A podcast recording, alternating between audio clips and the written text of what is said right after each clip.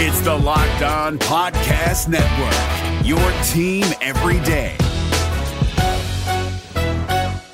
Wow, it's hard to feel good about anything that happened against Texas A&M. Freezing temperatures are likely for several hours inland and a few hours closer to the coast. Yahtzee. You are Locked On Auburn, your daily podcast on the Auburn Tigers. Part of the Locked On Podcast Network, your team every day. Yes, welcome on into Locked On Auburn, your daily Auburn Tigers podcast. I'm your host, Zac Blackerby. Thank you so much for making Locked On Auburn your first listen every single day. Joining me is Montgomery Radio veteran Darrell Dapprich as we are recapping now Auburn's 27 to 10 loss at the hands of Texas A&M. Darrell in a game where there was no offense, hardly any offense to be found for the Auburn Tigers, and it happened in a way that was different than Cal. I think in Cal you could look at certain moments and say, okay, turnovers were the problem, and okay, if you know you don't fumble in these situations, all of a sudden this is a better looking offense. With what happened against Texas A&M mm-hmm. yesterday, I, I don't really feel like you can look back and say, yeah, there's a lot of meat that we left off the bone. No, you're right. There wasn't like missed opportunities or, yeah, you know, hey, this, th- this turnover stalled the uh, scoring drive. Now, there were some penalties that I think hurt Auburn a little bit when they got inside the red zone that backed them out of field goal range a couple times, but the offense just never had any rhythm. And, it, and I guess, you know, against Cal, I felt like it was just going to happen. It was inevitable that Auburn was going to do something and turn it around. I was waiting for that drive or that big play that ultimately came. I just never really got that sense in this game. I, I just did not feel like a sustained offensive drive was going to happen or a big splash play, play was going to happen. And the reason for that was not only the penalties, it was the very few opportunities that Auburn had in the first half mm. and even in the first quarter where I feel like, look, it was a you know it, it was a game that that was two scores. It was a wide spread, but if you hit on some of those opportunities early, you never know how that changes the complexion of a ball game. I'm not saying Auburn would have won the game. I'm just saying if had Auburn taken a 7-6 lead when Payton Thorne overthrew Jay Fair, who would have walked in, mm-hmm. I don't know how that would have changed complexion, momentum, uh, different things in, d- during the course of the semantics of a football game. So that happened. You know, you get down inside the 25 or whatever it is, and you try the pitch play that luckily did not get called a fumble. It was the right call, but you know, could have been even more disastrous. Auburn seems to catch a big break, takes a loss on the next play, can't kick a field goal. Uh, those little things add up because Auburn could have went into halftime 6-6 ultimately. And I think that the first drive of the second half is always huge and it set the tone for the offensive ineptitude, frustration, and just impotency that Auburn saw the rest of the football game to go backwards like that when you had a chance to it's not good. You know, get get a field goal and then come back and maybe score the first possession of the second half. That that set the tone and really painted the picture. Yeah, it's not good. And you know, this doesn't really matter but I do want to be correct. You mentioned the red zone a few times. I don't think Auburn ever took a snap in the red zone. I don't think they made it to A&M's 49, A&M's 43, A&M's 36, 45 and 31. Yeah. So, I mean, it's just they never really got anywhere to where they even could like Well, that, that's a good point. Let me, zone or anything. Let me clarify. I shouldn't have used the word red it, zone, but with the way McPher- the way McPherson kicks – Yep. The 31's not technically the red zone, but it's in field goal range. The 35 is in field goal range because he made a 52 yarder. They right. took themselves out of the 31 and the 36 with stupid, dumb penalties or backward or backwards plays that they left six points. Now, in the whole scheme of things, that doesn't matter but it, I don't know. I just think that uh, during the course of a ball game, if it's a one score game instead of a two score game, you call plays differently. If you're A and M, different things could happen. And so, yeah, it was it was futile, and there was a lot of. It, that's not why Auburn lost the game. Six points is not going to make the difference. But it was just. I think it was just a symptom of a bigger issue, of a bigger problem that that they couldn't even you know stay in field goal range. Yeah, and that's that's what we talked about going into this is if they can kind of punch them in the mouth early, you know that that was a fan base that isn't super excited about their footing in the SEC, and I think their win yesterday probably enhances a little bit of that. Auburn could not take advantage of that whatsoever. But the the concerning part of yesterday is I don't know if there's a clear path to fixing it right away because a lot of people are calling out Hugh Freeze and Philip Montgomery and the play calling, and mm-hmm. I don't think the play calling was that bad. I, there were guys consistently open downfield. Now, Darrell, you and I have talked about this before. We don't know what the called like order of progression is for these for the wideouts. And so maybe it's the third and fourth option that are getting open. I have that. I, I kind of find that hard to believe. I'm just going to be honest, but I'm trying to give benefit of the doubt where I possibly can. But even if that's the case, they've got to fix something with how they're preparing these plays and how they're approaching it. Because, it, it, and that's the case. I mean, it's just they're not good play calls. If your first and second options are covered, and all the other options aren't, that that to me is concerning in a different way. But so I, I don't think that's what's happening. There were guys that were consistently open, and you mentioned Jay Fair. He just flat out missed him. At least he targeted him, right? At least he found him and threw it. I'd rather him be a bad incompletion than you just not seeing him altogether. But there were just so many times where it's like, okay, there are two dudes open on this play. And that's just not where the attention of the quarterback is. So I'm not ready to say, okay, Hugh Freeze has to call plays now. Everything's Philip Montgomery's fault. I'm not in that camp. It's execution, and that's still on the coaching staff. Don't get me wrong. But it that's almost more concerning because I don't think you can just fix that at this point in the season. Right. First of all, yeah, let's let's take this. Let's dissect this. Anybody on social media or what we saw with the fan base calling out Hugh Freeze and saying, you know, hey, people thought it was Harsin's fault. That kind of stuff is just moronic. It's it's absolutely embarrassing to have a fan base comment on stuff like that. It really is, and it makes us look stupid to the rest of the SEC. Number one. Number two, we can't take this game like we have other games and pinpoint a, a, problem area because it was more than one issue. Anybody that thinks it's play calling or execution or Jimmy's and Joe's or the quarterback, it was all of it. Okay. I'm just going to, I've been watching Auburn football for a very long time. The execution was poor, missing open receivers. Brandon Frazier on the helicopter move that Payton Thorne got spun in the air on fourth and one. Credit him for a gutsy run, but sure. Brandon Frazier would still be running right now if he'd have thrown the ball. Now I heard somebody said he might have been el- ineligible. It was a run play all the way. Well, then then that's play calling. Make that a run pass option because the dude was wide open, and you throw it ten yards and he goes, he walks in. The play that got tipped at the line of scrimmage, Zac, that Payton Thorne knocked down, that was called a lateral if that goes to Jay Fair, that's a huge chunk. So the right play was called. It was just execution. But then there's other times where on fourth and 13 and you're in field goal range, you throw a backside screen to Fairweather who gains three yards. That play call was just puzzling. So let's be very clear and very honest about this. And people can disagree. You can disagree. Everybody in the comment section can disagree. There were four or five things, components of this football game that we can point to and say, all of it, all of it is the reason why Auburn lost. The offensive line at times played horrible and got put. Texas A&M was in the backfield. We can talk about Payton Thorne holding, holding on to the ball too long, and he did sometimes, but he also sometimes didn't even have time to look at a receiver downfield. Mm-hmm. That's the offensive line. We missed routes. We ran when Robby came in the game and ran quarterback run. There's a couple of holes that looked like if he'd have taken that hole, it would have been a bigger game. Payton Thorne overthrowing people. The quarterback draw wasn't there. We talked about that. They spied and they took it away. They did a good job. I mean, there there were missed tackles at some points of the game, even though the defense played really, really well and they were on the field so long. There were a lot of things: play calling, execution, individual performances, offensive line. You could just there's a checklist of things that Auburn failed at miserably yesterday. Yeah. Period.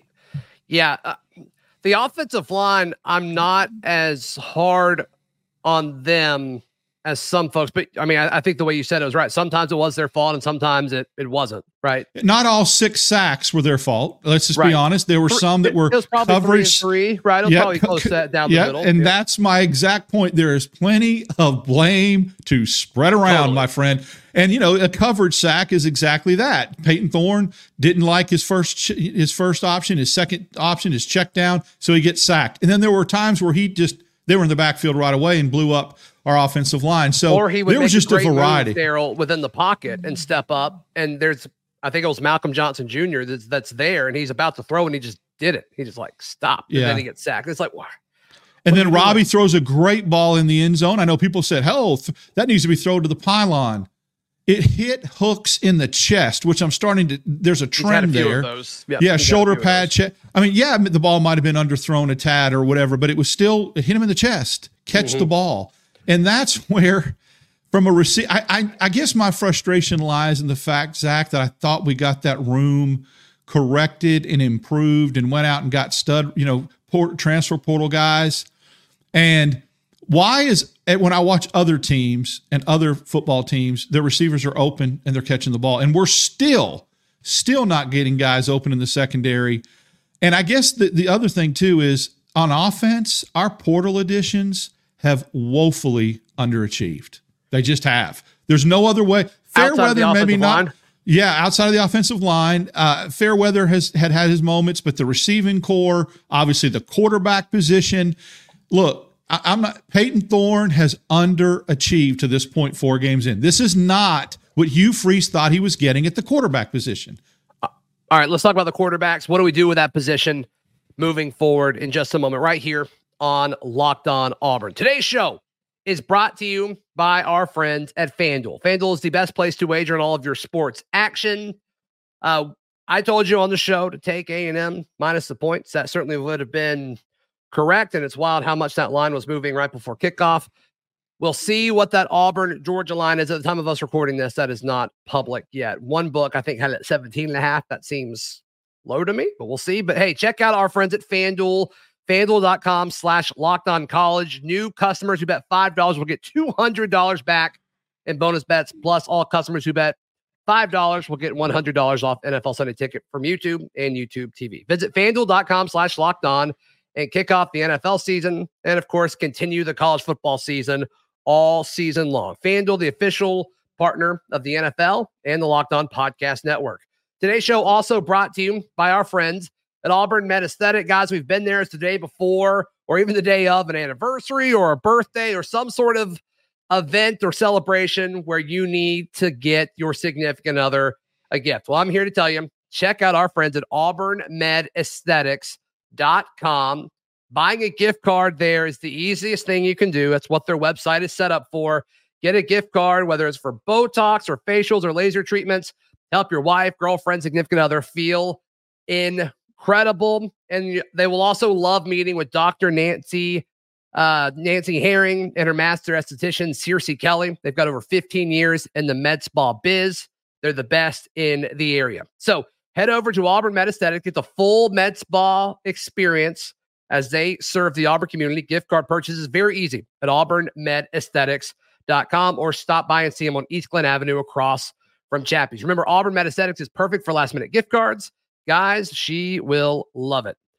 Darrell Dapprich joining us as we recap this Auburn Texas A&M battle, uh, whatever it was. The quarterback position is very interesting because well, Payton Thorne did not look good. Let's just be very clear. And the issues that were there for the Cal game appeared worse against Texas A&M. Now, do I think the balance of run and pass made sense all the time? No. Do I think his receivers necessarily helped him out all the time? No, but also he didn't throw to open guys very often, which was on him because they were open. But Darrell, when they pulled Payton Thorne in the second half, I don't think they did it with any sort of plan because at halftime it was the first time all season where I'm like, I think putting Robby in for the rest of the game makes sense. I think it makes sense. And then after it was either a drive or two, it, it was sometime in the third quarter, they pulled Payton Thorne, put Robby Ashford in. I'm like, cool, this makes sense. And Robby wasn't really put in a situation to concede either, but whatever. I, I don't really want to necessarily talk about that. I want to talk about how they handled the personnel. Because then when it was third and long a few times, they would take Robby out and put Payton in. And I'm like, what are we doing? What are we like? Are you giving Robby a chance to win the job? Or are you just kind of like buying like what what was the purpose of it? If you're not going to give Robby a mm-hmm. chance to win the job and and show let him show everybody that he can run the offense, what's the point? What's the point of it? Robby was at his best last year when we went up tempo, when he kind of played with a lot of energy and enthusiasm and improvised. And uh, there were sparks of that in that one drive where Auburn ran the ball really good and Robby had a couple nice quarterback runs. There was no threat to pass the ball off of that. That that is a concern because it makes you one dimensional.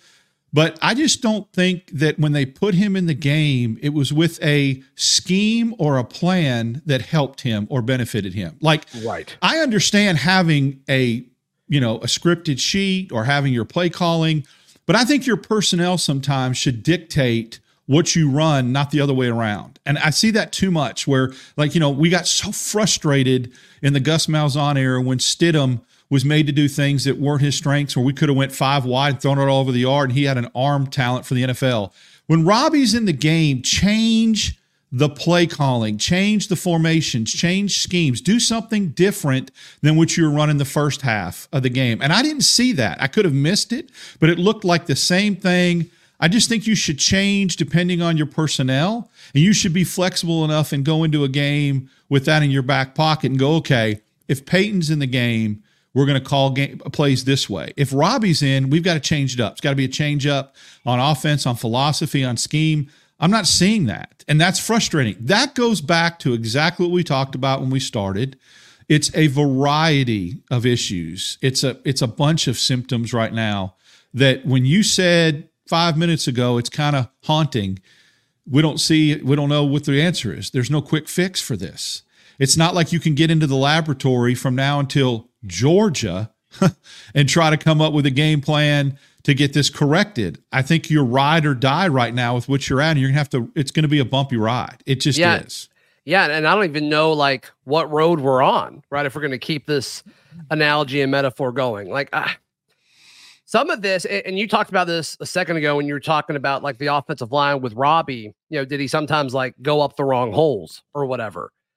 And to me, it always seems like he's wanting to go outside and kind of hit the home run but he doesn't know when he's going to be taken out again. So I don't really even blame him for that. And is the offensive line blocking different? Are they blocking like like to me? The offensive line should block differently when Robby's in the game than when Payton Thorne's in the game. Just like there's a difference when you cut or block with, with a passing quarterback or a running mm-hmm. quarterback, you have to hold your blocks longer.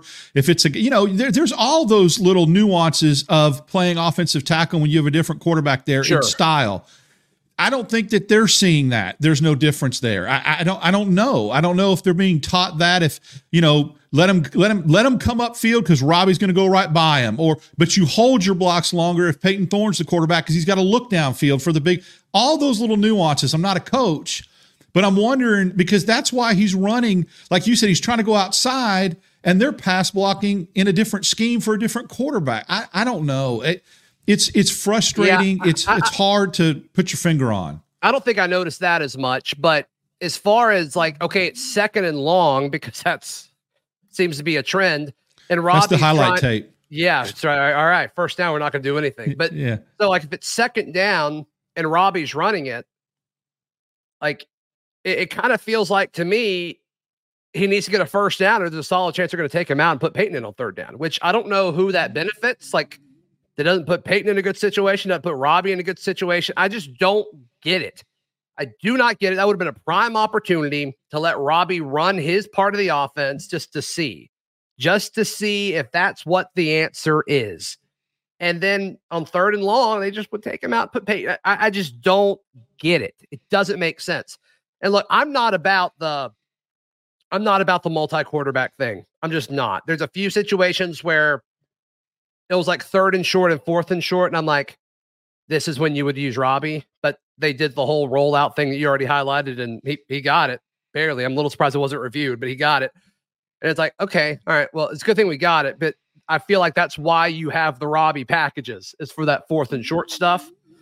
Um, but that's why teams don't do this. That's why mm-hmm. teams don't have two quarterbacks, is all these things that we're talking about. And once again, it's not anybody's fault. There's not a really a whole lot of examples to point to and say, this is how you do this. And so they're kind of mm. feels like they're making it up as they go along. and it's not working. And I don't think it's either quarterback's fault. It's just that that part of it, as far as the personnel of the quarterback position and the snaps given to each of them, there's not any situation where it makes sense. I, I just have a hard time buying it with anything that they've done so far. I, I think it's difficult to say this, and because I have been completely in this corner and and supportive of this whole scenario. My only concern is when you talk about fault or it's no one's fault or blame, ultimately this this coaching staff's job was to either develop Robby in the offseason to be QB1 or go find one that's better, markedly better. They didn't do that. Through through the first four games of this season, I'm sorry, I'm calling a spade a spade. There's no quarterback separation. When you play two dudes, you don't have a, for, a front runner. You don't. And so my point is then why bring somebody in? And I'm not, I hope Payton Thorne gets it turned around. I've been the biggest, you know, I thought he was going to get it done. I talked about what he did on the road in the Big Ten. Right. But but look, it's a results oriented game. And to this point, through four games, two lesser opponents, two power fives, I haven't seen it. Doesn't mean we won't. Doesn't mean we can't. But if you want to just look at where it all went, where it's going wrong in the quarterback room, it's lack of development with one because you brought someone else in you thought was markedly better.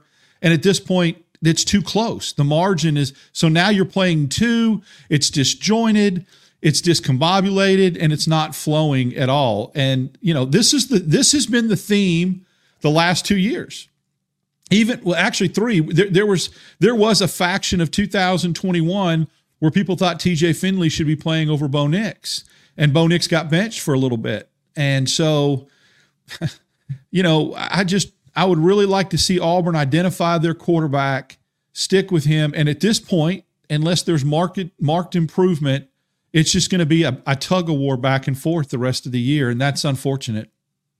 Yeah, I mean, I think it's best for the team to pick one. I don't care who it is at this point. I wish I would have given Robby more of a shot yesterday. I think that would have been the best upside for this team, and they didn't do it. I don't feel like they gave him a real legitimate shot yesterday, which is a shame. Which is a shame. Yeah. So as far as moving forward, you mm-hmm. already you already hinted at it. Georgia comes to town, which is way better than Texas A&M. Mm-hmm. Then you get a bye week. Then you go to LSU, and then you host Ole Miss. It's tough. It's tough. We it is. last week, like if you win one of these four, you got a chance to have a really good season. Like, and by really good, I mean eight wins. But you said it last week, and I think I agreed with you. Um, of those four, A and M would have been the easiest of those four. Then I think Ole Miss, and then I think there's probably a big gap. And then it's LSU, Georgia. Probably. Mm-hmm. I don't. I don't want to put words in your mouth, but that's probably what you say. There's I, a ca- there's a caveat to that, but yeah, I mean, I said unless, but I wanted to await the outcome of the Ole Miss Alabama game to see where I felt the pecking order was. And I'm just just my opinion, having watched that game yesterday, I think A and M's a better football team than Ole Miss. I think Maybe. Ole Miss right now is the more winnable game because a it's at home, and I didn't see anything. Here's the thing about where we go forward. I'm going to try to keep this in perspective and understand that we talked about this could happen, and you don't want to lose the team. The coaching staff has to understand where this team is in this gauntlet. You don't want one loss to become a four loss sure. season. You know, th- there are still some very winnable games on this schedule, especially looking around the SEC. Mississippi State, Vanderbilt, New Mexico. You know, Alabama won last night. That that game, you know, that Iron Bowl, anything could happen. The sure. Ole Miss game. So you, you keep your head and your wits about you. You kind of look at this season at segments historically right now is what's hurting Auburn and the fan base and the quick, quick knee jerk reaction. Every coach since Terry Bowden that took over their first year, except Tuberville, had instant success year one. They just did. We got spoiled as a fan base. Bowden went undefeated. Chizik won nine games. Malzahn played for a national championship. Only Tommy Tuberville, he won five games his first year. Now, he, there were some moments they were one Iron Bowl win away from going to the bowl game against Alabama at Jordan Hare, but he built something that first year, only won five games, and you could see it and you knew it was coming. This season, this team made me more like that Tuberville first year than what we've been spoiled with previously. I still feel like they get to seven wins. I just do. I, I just have this feeling that they're going to win again. That they can beat Ole Miss, they can beat Vandy, Mississippi State, New Mexico State, and boom, you're there. You're at seven. And, and so I, you know, I just I think there's a lot to play for. I think we need to keep that in perspective. I think even mid quarterback play, just don't turn it over. Don't be disastrous. Be a game manager can get you four more wins on the schedule. I agree with that. Look, I, I thought Auburn was a seven and five football team at the start of the year. I thought it after Cal. I thought it going against into A and M. I, I think it after A and M because I had Auburn losing these next four games when we did our you final did. offseason yeah. show. A lot of people said a lot of mean things. It's fine, whatever. Look, and I hope I'm wrong. I hope Auburn beats either Georgia, LSU, or Ole Miss, or all of them. That'd be great. But I don't think that prediction's too far off now. I still think Auburn wins in Arkansas.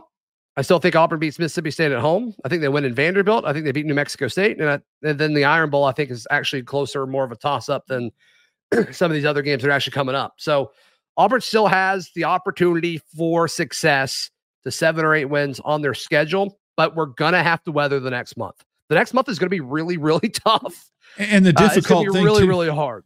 And Zac having to do that with how thin and depleted we are becoming from an injury standpoint is making this task even more difficult. I mean, you know, we we didn't go into the season thinking that all these rash of injuries in the secondary and that kind of thing was going to happen, and it did, and that that makes it harder.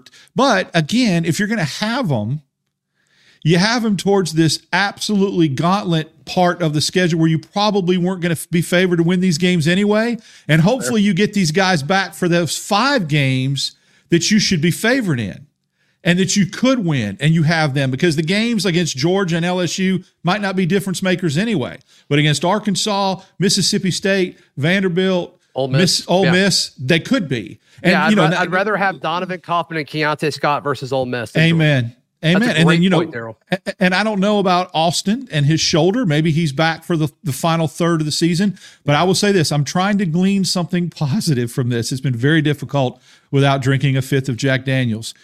I think Brian Battie really emerged yesterday as a nice second option at running back, filling in for Damari Alston and give Cobb the ball more. But the running back room is still going to be there all year. And I, and I think that's something to be positive about.